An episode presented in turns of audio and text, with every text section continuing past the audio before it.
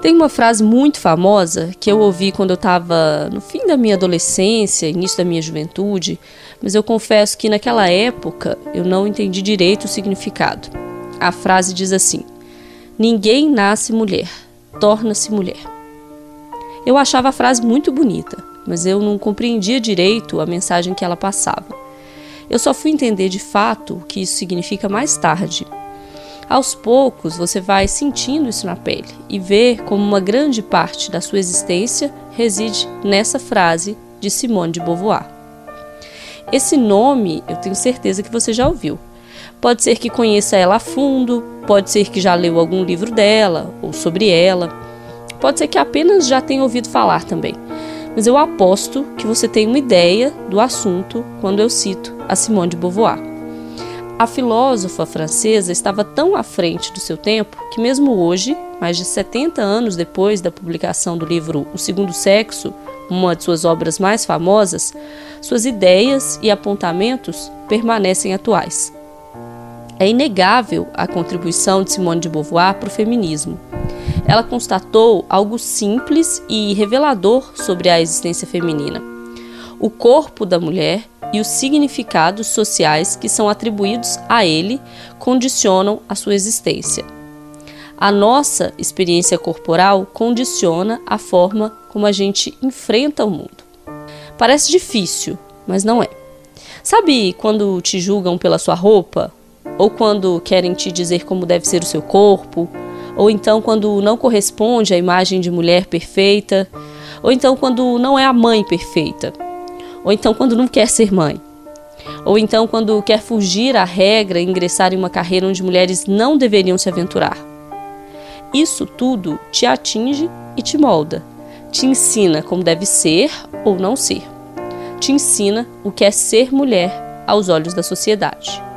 É sobre isso que a Simone de Beauvoir estava falando. E por isso a sua obra ainda é tão atual. O que acontece é que há muito preconceito e erro de interpretação quando o assunto é feminismo. Por isso é tão difícil debater esse tema.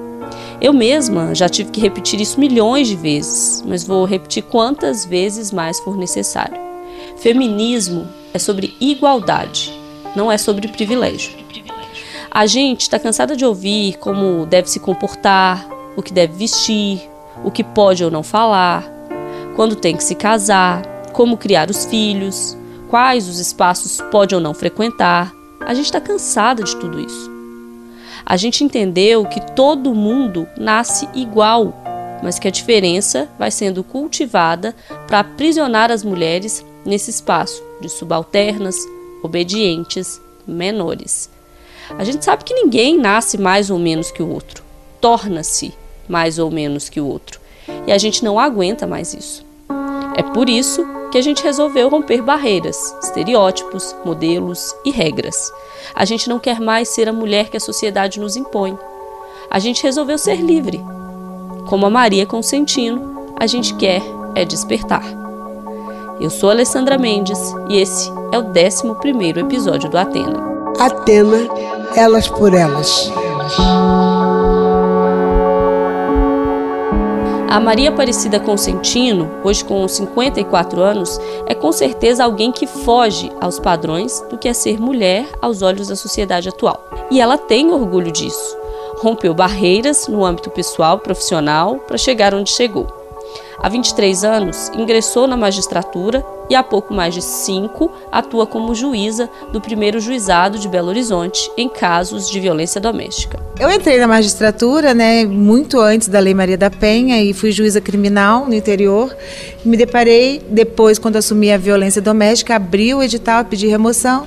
É outra realidade. A Lei Maria da Penha trouxe um penduramento, uma autonomia, e trouxe, trouxe à tona essas discussões para a sociedade, né, de gênero, de igualdade de gênero, de, de de opção sexual, orientação sexual, é, sexo, que são conceitos diferentes. E realmente assumir essa vara trouxe uma mudança imensa, assim, uma reforma íntima na minha vida, porque me deparar, ouvir.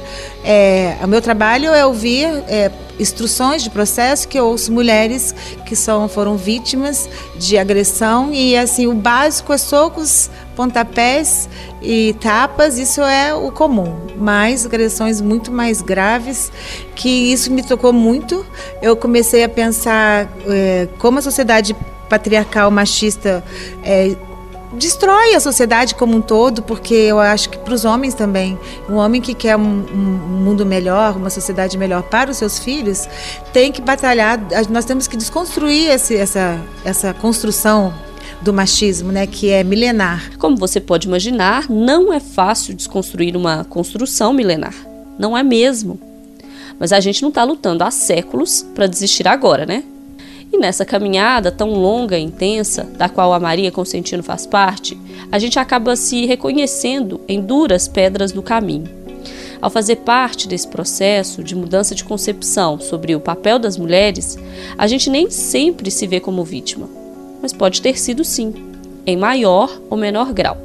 E a caminhada nos desperta para isso. Foi assim com a Maria. Então, isso me fez pensar muito quando eu assumi e comecei a me deparar que eu mesma. Isso foi assim, como caísse uma ficha. Eu mesma, o quanto que eu fui vítima dessa sociedade patriarcal, o quanto eu fui vítima de violência psicológica, porque a violência psicológica é a mais comum. Isso você, em 90% dos casais, você, você consegue detectar depois que você está inserida, igual a mim, conhecendo bem a violência, a violência psicológica é aquela violência emocional que as mulheres vão perdendo a sua subjetividade, o seu eu, vão deixando de ser elas para agradar, que a mulher ela nasce com culpa tem sempre culpa de tudo. Então aí naquela na, por causa do machismo, ela entra no relacionamento, o homem vai conseguindo tirar isso, ela não percebe. Você já parou para pensar nisso? Quantas de nós já passaram por isso?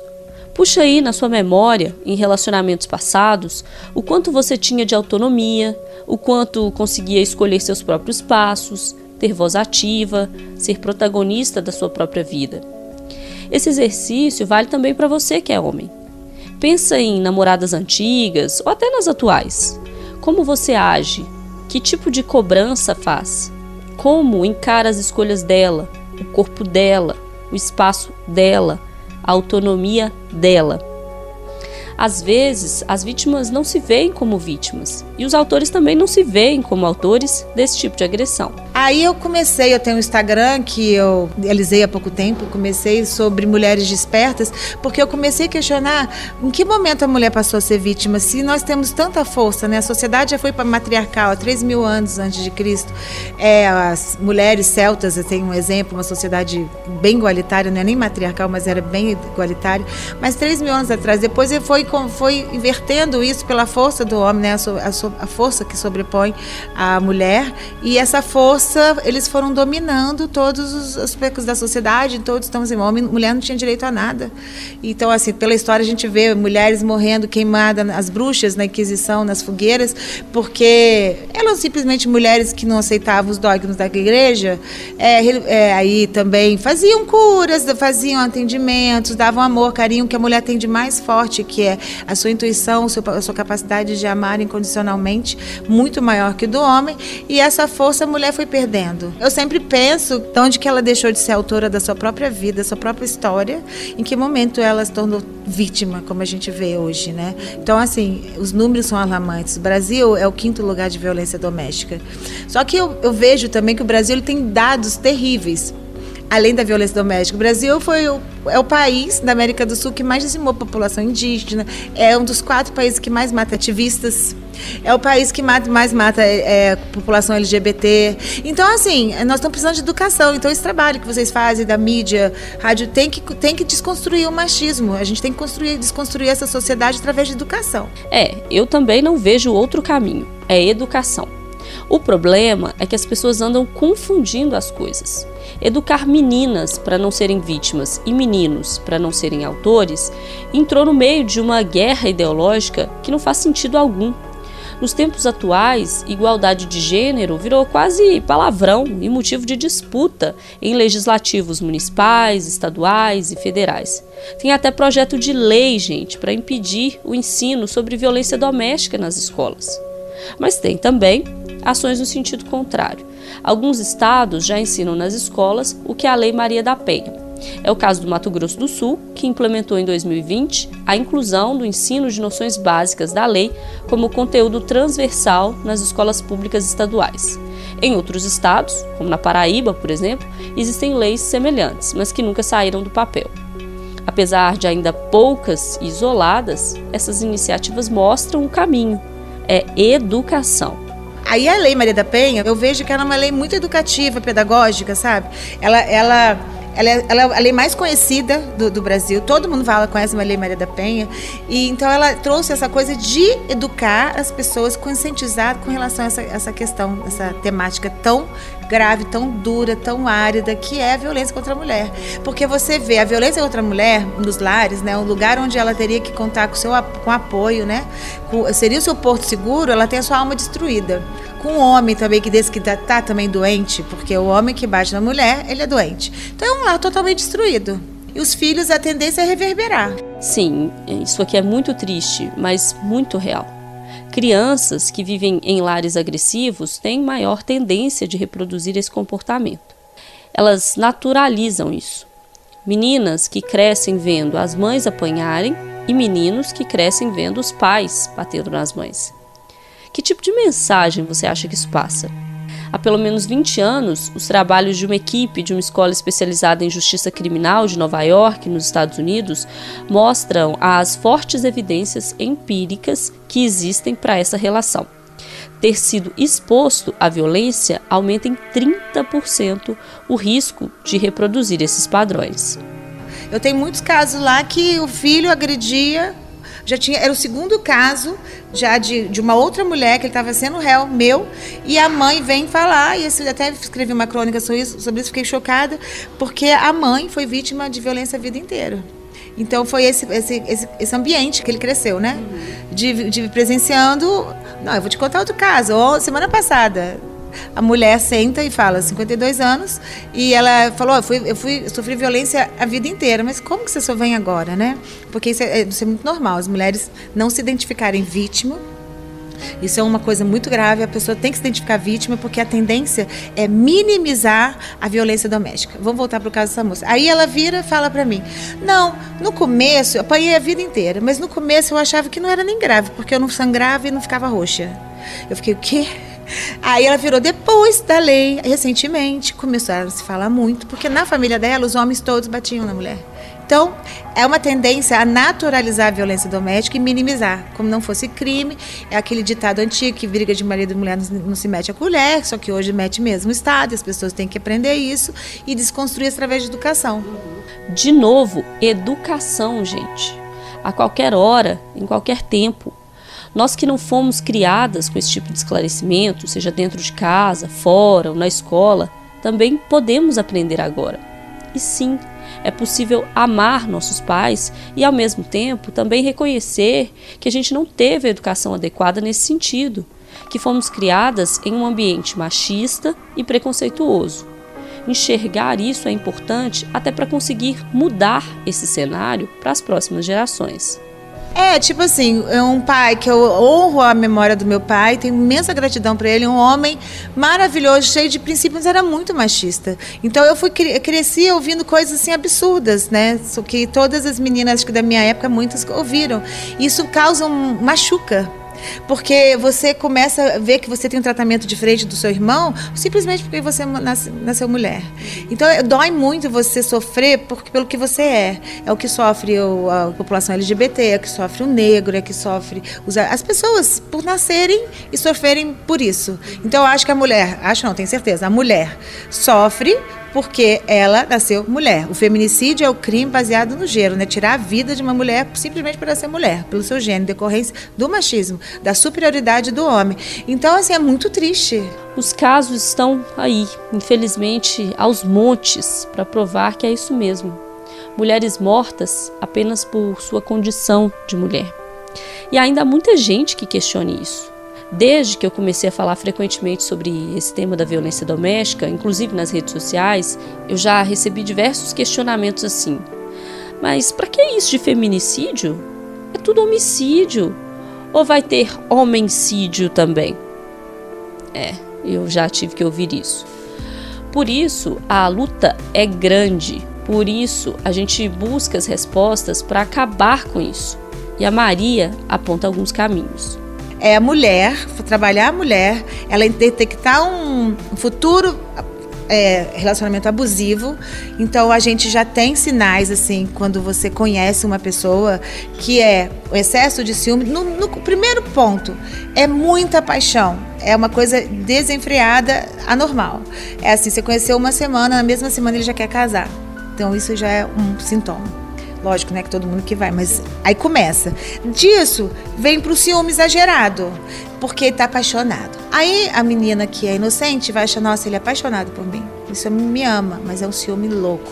É um ciúme de controle. Onde você vai, o que você vai fazer, essa roupa não é legal. No começo você acha que é amor. Olha, é muito impressionante. Na casa, na casa de papel da, da Netflix, aquela investigadora sofreu violência e ela fala exatamente isso. No começo do casamento, ela disse: Nossa, eu usei um vestido curto, uma saia curta. Ele falou assim: Não, meu amor, não vai assim porque eu tenho. Não, achei que ele estava me protegendo, ele me ama. Só que começa assim de uma maneira sutil, é esse controle. Aí depois de um certo tempo, começa as agressões é, verbais. Então é muito xingamento. E geralmente só muda o personagem, mas é sempre o mesmo tipo de xingamento. Assim, puta, vagabundo e piranha é isso aí é o que eu ouço mais à tarde. Eu sempre pergunto, qual o xingamento? É esse. E outros, mas esse sempre está presente. Aí depois desse xingamento vem a primeira agressão física, um tapa, um soco. Aí daí você tem que tomar cuidado que você pode ser vítima de um feminicídio, porque o homem que mata, bate numa mulher pode vir a praticar o feminicídio, por quê? Porque ele acha que ela é uma coisa, que ela é um objeto de posse, de propriedade. E quando ela quer sair desse relacionamento, eles não aceitam. Então você não vai ser de ninguém. É assim. É triste são casos que abalam muito, muito, muito mesmo. Imagina para quem trabalha com isso diariamente, como a Maria. Ouvir relatos todos os dias, ver de perto a dor dessas vítimas, dos filhos, da família, acompanhar uma ameaça que vira agressão, o risco de virar homicídio. Mas tem sempre dias mais difíceis tem muitos. Mas assim, tem um de fotos. Fo as fotos me, me, marcam muito. Quando tem foto, né? A delegacia não faz. Não é todos os inquéritos, processos que vêm com foto. Mas tem fotos que me chocam, porque você vê a mulher com a perda da arcada dentária. Isso dói a alma. Eu, eu, eu dói, assim, sabe? Dá um mal-estar. E já tive um momento de levantar e ir pro banheiro chorar assim, mas foram casos de violência contra criança sexual. Isso é o pior dia. Não tem explicação. Você vê um avô, um pai, um padrasto, um tio é, abusando sexualmente de uma criança de de, de, criança mesmo, pequenininha, mas os casos mais assim recorrentes de violência sexual contra a menina é quando ela está ficando na pré-adolescência, de 9, 11, 12 anos, está formando. Então parece que tem mais assim interesse sexual por esse tipo, essa criança, tem que tomar muito cuidado. E é tudo dentro de casa. Então assim, você fica, eu fico devastada. É muito triste. E toda essa tristeza, essa revolta, essa dor fez uma revolução dentro dela Algo estava errado e tinha que mudar. Mudanças não são fáceis, costumam ser traumáticas, mas são necessárias. Mulheres não são objetos, não podem ser tratadas como objetos, não devem ser tratadas assim. É preciso dar um basta. Olha, isso causou uma reforma íntima muito grande em mim. Eu tenho, eu sou uma mulher madura, então já tive relacionamentos, né? Eu sou divorciada. É, realmente eu nunca aceitei, eu nunca aceitei pouco, menos do que eu acho que eu mereço. Então eu já sempre tive uma tendência a ser empoderada, de me valorizar. Então eu tô, eu tô percebendo que eu tô passando isso para as mulheres, entendeu? Eu tô percebendo que essa é a nossa missão, sabe? Eu já passei por momentos difíceis em relacionamento. Eu já acreditei em príncipe, escola de, de historinha de princesa em príncipe, final feliz. E que é assim que a gente é criada. Só que a gente tem que ter o pé no chão, sabe? Tem que ser bem realista. O amor, ser romântica, isso tudo é válido. Ah, eu sou romântica, mas eu sou empoderada. Eu sou romântica, lógico que eu quero receber flores, eu quero mandar música, eu quero receber música. Isso é o alimento da alma, da vida, sabe? Te dá felicidade. Mas você tem que é, prestar atenção quem que está do seu lado. Eu chamo de estrupícios, né? Que tem homem bom também. Tem homem que quer ser romântico. O homem de verdade não quer uma sociedade assim. Não quer seus filhos, netos crescendo numa sociedade que está doente. Não, o homem não quer isso mesmo. Pelo menos não deveria querer. E precisamos entender que muitos, de fato, não querem e lutam nessa causa que não é apenas das mulheres, é de todos e por um motivo simples, gente. Essa fábrica de criar machões, fortões, homens provedores, machos alfa, isso deixa estragos. Eles também sofrem com esse processo. Lógico que sofre. Ah, eu falei sobre a repressão, porque o machismo, essa sociedade patriarcal, é, que você acabou de falar, ela causa uma opressão muito grande no homem também, porque o homem tem que ser forte, o homem tem que ser, não chora, o homem tem que estar pronto sexualmente, a sua mulher se ofereceu, ele tem que, tem que pegar, é assim que fala, né? Então, assim, é uma opressão, ele não tem direito de estar fraco um dia, fragilizado, querer colo. Então, gente, somos seres humanos. Igualdade de gêneros, vamos botar igualdade de seres, nós estamos todos nesse planeta Terra, numa viagem vida vida. Vamos cada um respeitar o outro. Essa é a questão. Igualdade. Como eu disse no início, feminismo é sobre igualdade, não é sobre privilégio. É sobre fazer cumprir o que está previsto em lei, que homens e mulheres possuem os mesmos direitos, são iguais. Não há uma guerra entre homens e mulheres. Os homens não são nossos inimigos. Os homens são aliados para acabar com esse machismo. Eles, a gente tem que chamar eles para serem nossos aliados para destruir isso, né? Desconstruir. E esse é um caminho que não tem mais volta. Nós não vamos ceder nenhum milímetro nessa luta, que eu repito, deve ser de todos. Deveria ser óbvio quando o pedido é por igualdade. Esse é o pré-requisito para uma nova era, nada menos do que isso. Eu acho que essa, essa temática mesmo, direitos humanos, isso é um novo mundo, né, que está vindo, assim, uma nova terra, um novo planeta. A gente está mudando, está numa mudança e eu estou muito feliz de estar tá nesse planeta, nessa viagem agora, fazendo essa mudança, ajudando as mulheres, porque não sabia que isso ia acontecer comigo. Engra, engraçado, sabe? Eu nem sabia que eu fazia quando eu abria a boca que as mulheres ficavam, nossa, adoro estar perto de você, eu adoro ouvir. Aí eu fui percebendo, sabe? Nossa, eu tenho essa missão, porque tem muita mulher fragilizada, sabe? Muito. Olha, o, que eu vejo, ontem quando eu estava na palestra, uma começou, começou a chorar. Ela começou a chorar. Eu tava, eu queria parar, porque eu, eu, falava sobre a questão que momento a mulher se perdeu. Ela chorava. É, aí depois ela veio falar, ela foi vítima durante 10 anos. Esse tipo de relato não é isolado, não é exceção. Eles estão aí, ao nosso redor, e em maior quantidade que deveríamos conseguir conviver e aceitar. E como a Paula deixou claro no episódio passado, é um crime que atinge a todas nós. Se você ainda não ouviu os outros episódios, eu peço que volte e ouça. Eles são interligados e sequenciais. Assim como a Paula evidenciou com seu relato, a Maria confirma que nenhuma de nós está imune à violência doméstica. É, que fala, né, e é verdade, é que a violência doméstica é a criminalidade né, mais democrática. Só que as de classe alta, elas têm muita dificuldade de se reconhecer como vítima e falar. Entendeu? É engraçado, por exemplo, na classe mais simples, é, qualquer briga de, de homem, marido, mulher, de casais, a polícia chega muito rápido. Eu te, ontem eu tive um caso que demoram, a vizinha ligava, ligava, ligava e não conseguia, a polícia não chegava, não sei porquê, porque deve ser, não sei, a dificuldade, é um, é um prédio, é um bairro, não sei. Só sei que ela falou que demorou. Eu achei estranho, eu falei, porque engraçado, meus casos assim, ligou para a polícia, é rápido. Mas geralmente são os casos de classe mais baixa. E eu percebi, de repente, isso é uma coisa de percepção minha, né? É, porque essa mulher era espancada, a história que eu vi ontem foi que as mulheres espancadas durante um ano e essa vizinha tentando.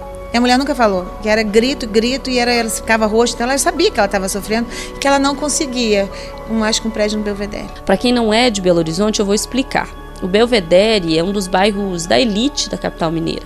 Tem casas e apartamentos que valem milhões de reais.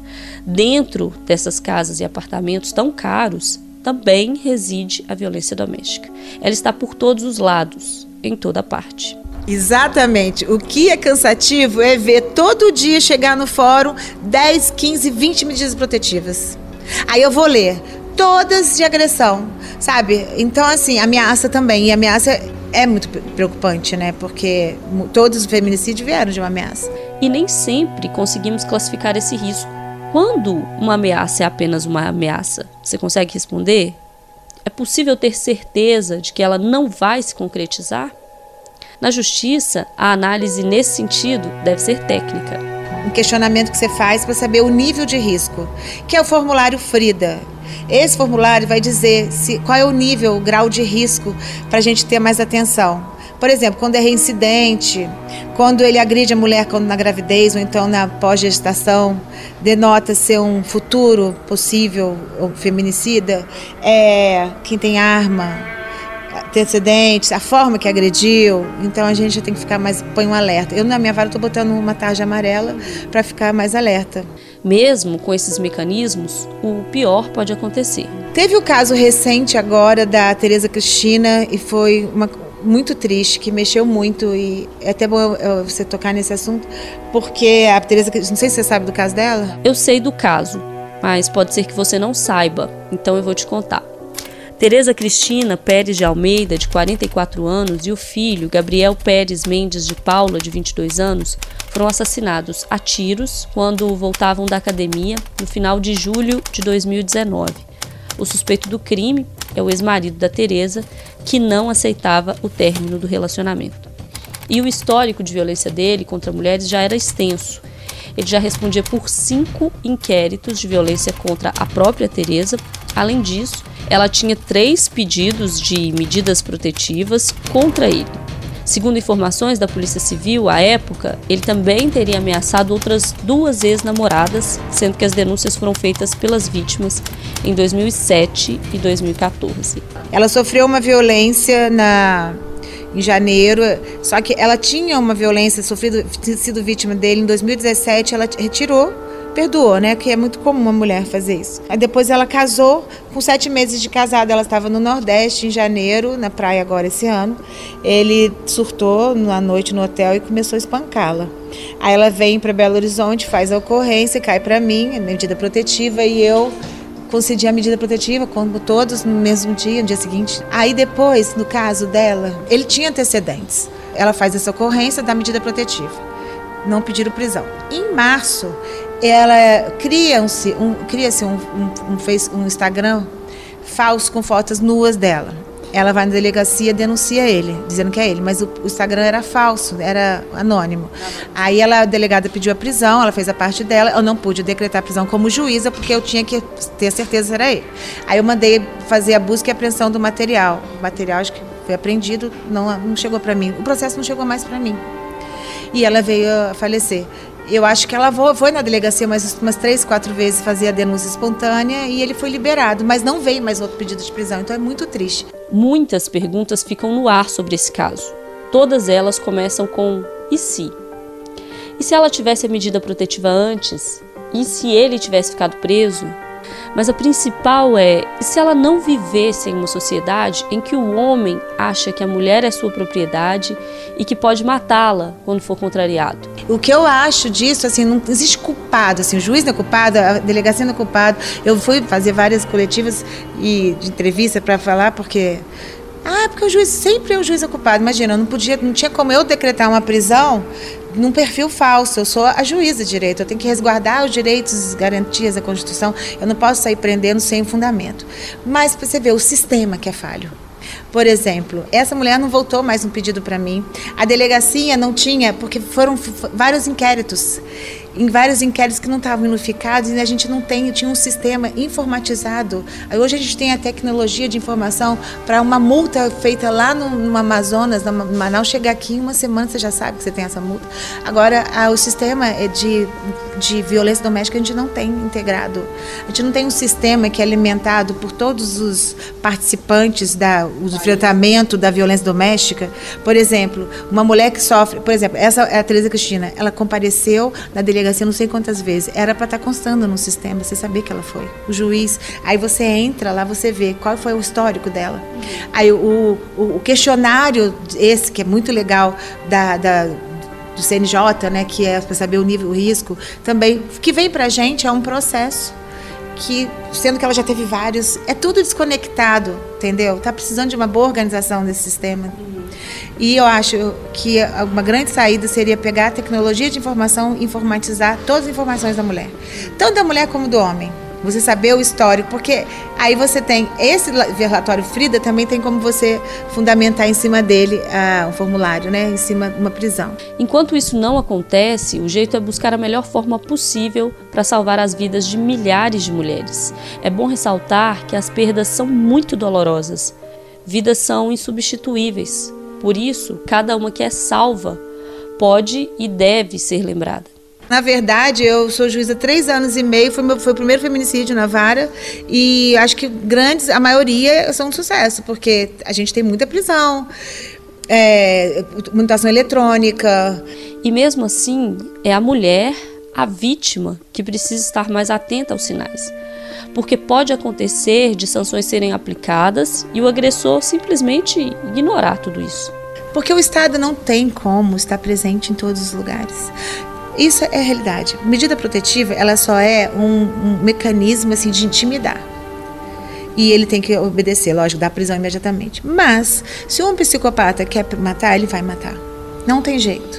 E quando a mulher sente isso, ela tem que tomar precaução. Não tem como você segurar, porque tem pessoas que são presos. Eu tenho vários presos que ficam presos, depois soltam e vai atrás da mulher. Aí prende de novo. É assim, o que a gente vê lá, por exemplo, o que a medida protetiva faz?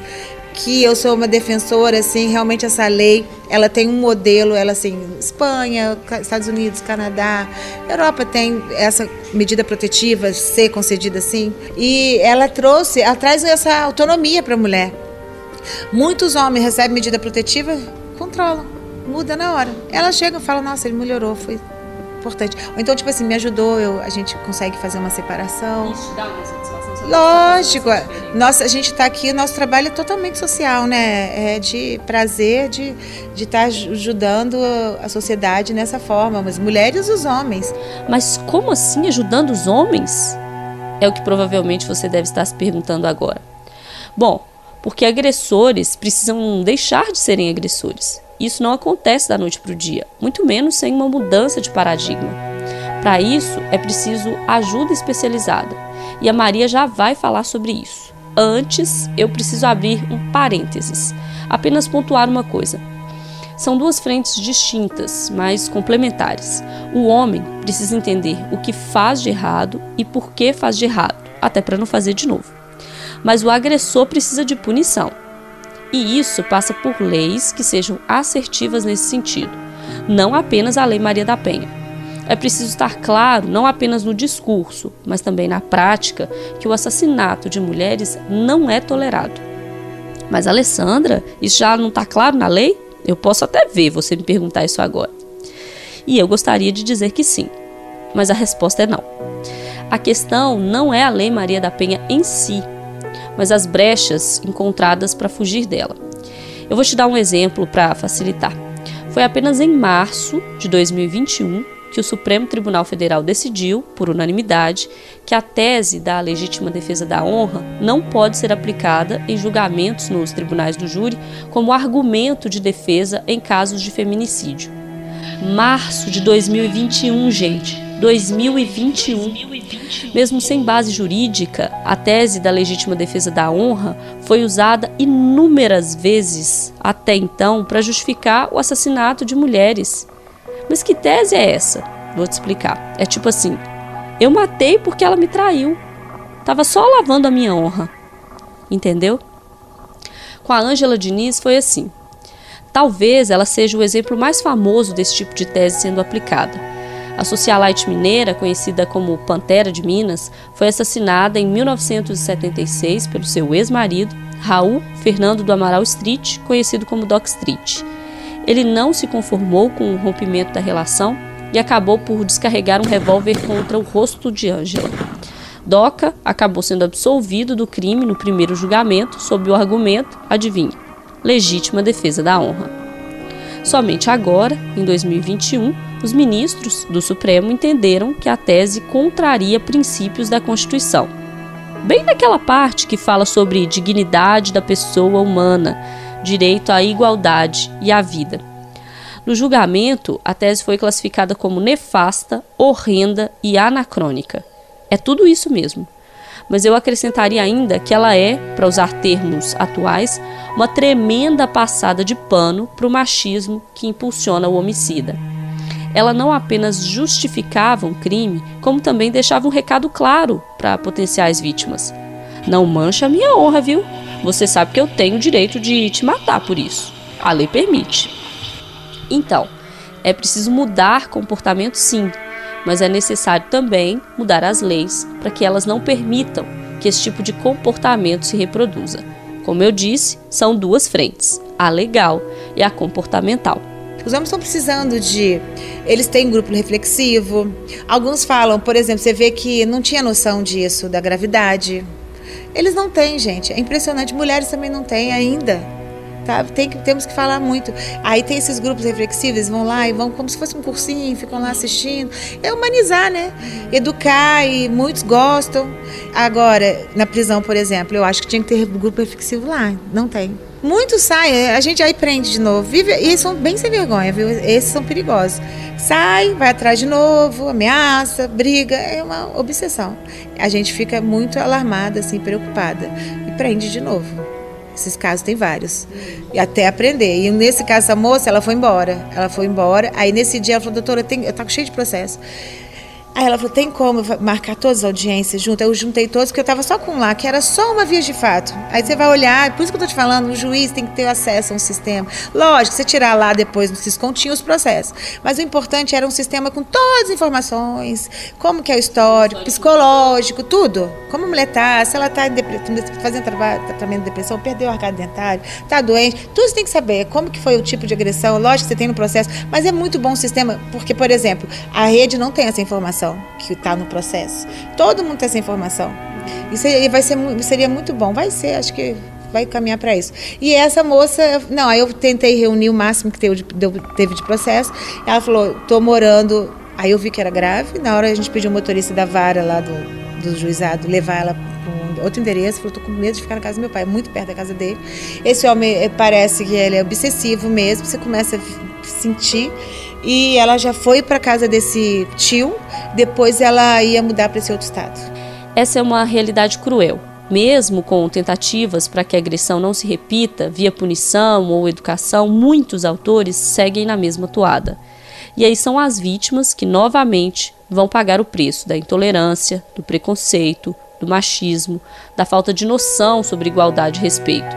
São elas, em muitas situações, que precisam mudar de cidade, de estado, mudar de nome, largar tudo, começar do zero. Porque muitas vezes a saída é isso, assim, a mulher recomeçar do zero. Isso é uma tristeza, né? Muito triste. Mas a mulher é muito forte. Dizer que é sexo frágil, não sei onde. E eu sempre falo, né? A capacidade que a gente tem, por exemplo, de reconstruir, de resiliência, né? De, de força, é muito maior que a do homem. Tem uma história de homens também, mas é, a mulher é incrível. Engraçado que eu sempre falo, engraçado que muitas tem tanta força para viver, por exemplo, 10, 20 anos que a gente ouve lá, foram 10 anos apanhando, 20 anos. Sabe, isso é uma resiliência, uma força assim, você não imagina. Então essa mesma força ela tem para sair. E quando ela decide, o problema está no psicológico, né? Ela tem que se identificar, ela tem que ajuda. Ajuda é fundamental, gente. Sem ajuda, a Cecília, lá do segundo episódio, não teria conseguido sair daquela situação e poderia ter sido morta. Sem ajuda, a Kelly, do episódio 5, não conseguiria justiça para ela e para as outras vítimas. Sem ajuda, a Paula, do episódio passado, não conseguiria se ver como vítima de um relacionamento abusivo de 9 anos, mesmo com instrução e escolaridade alta. Ajuda é fundamental. Você que está me escutando agora, não sabe como ajudar? Presta atenção, presta bem atenção que a Maria vai ajudar quem está me escutando, tem uma amiga, alguém que está sofrendo violência. Você vê muitos casais assim que o homem quer controlar, quer deixa a mulher mal, joga a culpa na mulher o tempo inteiro, a mulher tá fraca.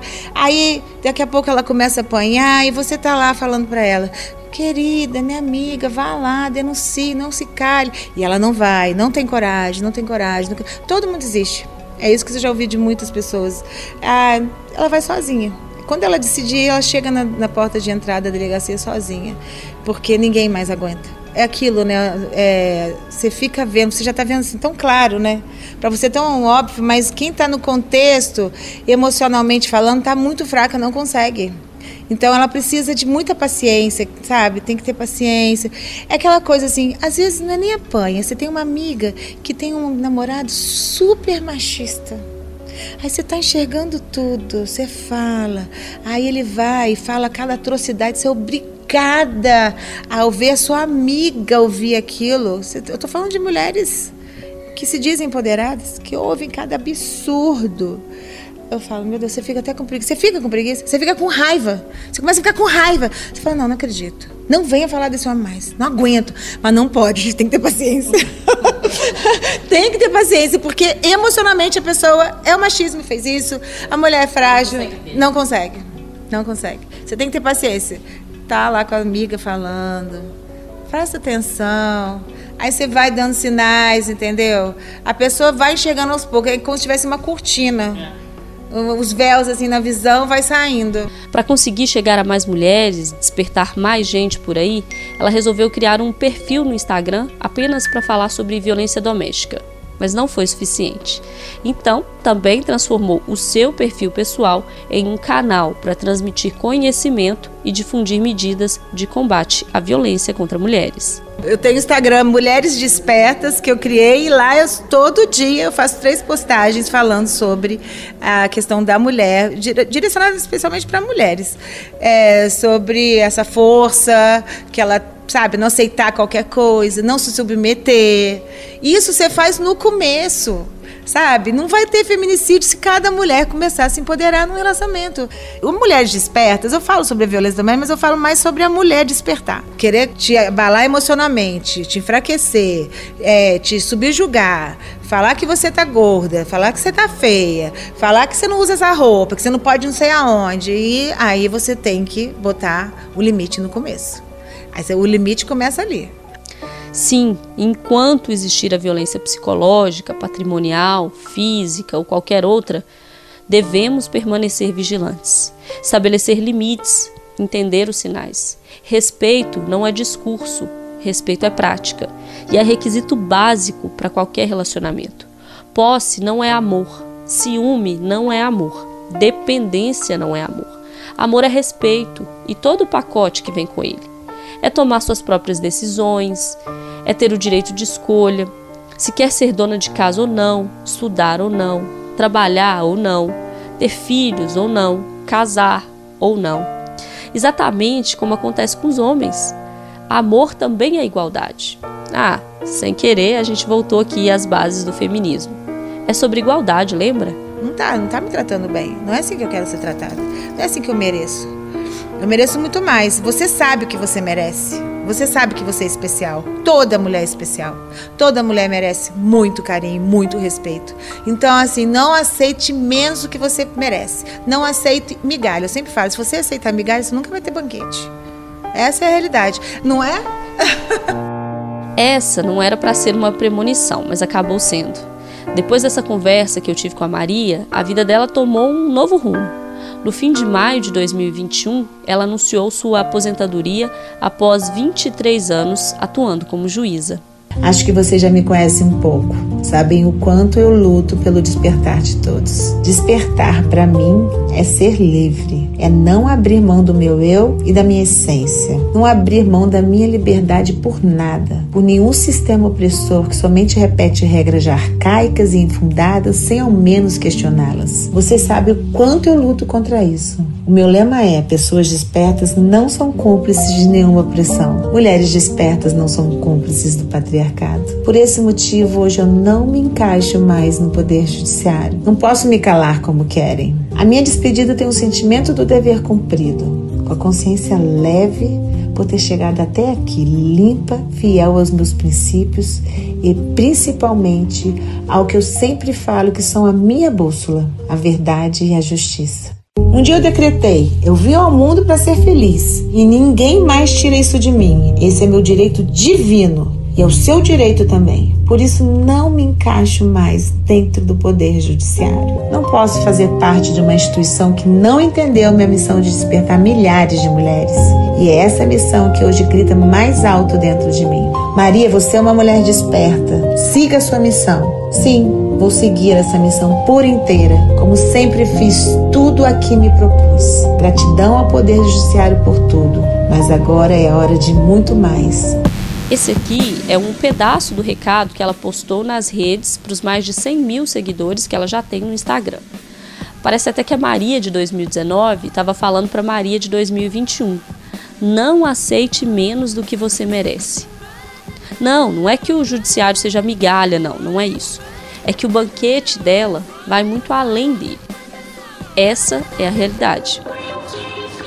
É um banquete de muita fartura e abundância de respeito, de amor, principalmente abundância de amor próprio autoestima. Então, meu banquete é esse, é simples, é que todo, eu desejo para todas as mulheres é uma fartura e abundância de muito amor e respeito e amor próprio e autoestima. A Maria ainda está nas redes e agora ainda mais ativa. Aos 54 anos, ela despertou para um novo recomeço, sem amarras ou limitações para o corpo e para a alma. E eu aposto que ela deixaria a Simone de Beauvoir, uma de suas inspirações de vida, orgulhosa.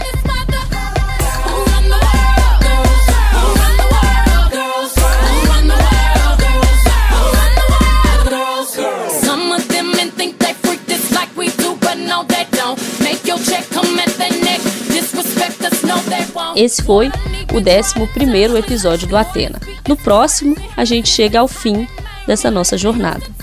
E se eu abrir o Atena falando sobre o porquê desse nome, de toda a história por trás dessa deusa da mitologia grega que batiza esse podcast, eu quero terminar explicando o sobrenome dele, Elas por Elas. E ninguém melhor para falar sobre isso do que a Kércia. A Ana Clara sabe bem disso. E você também vai saber.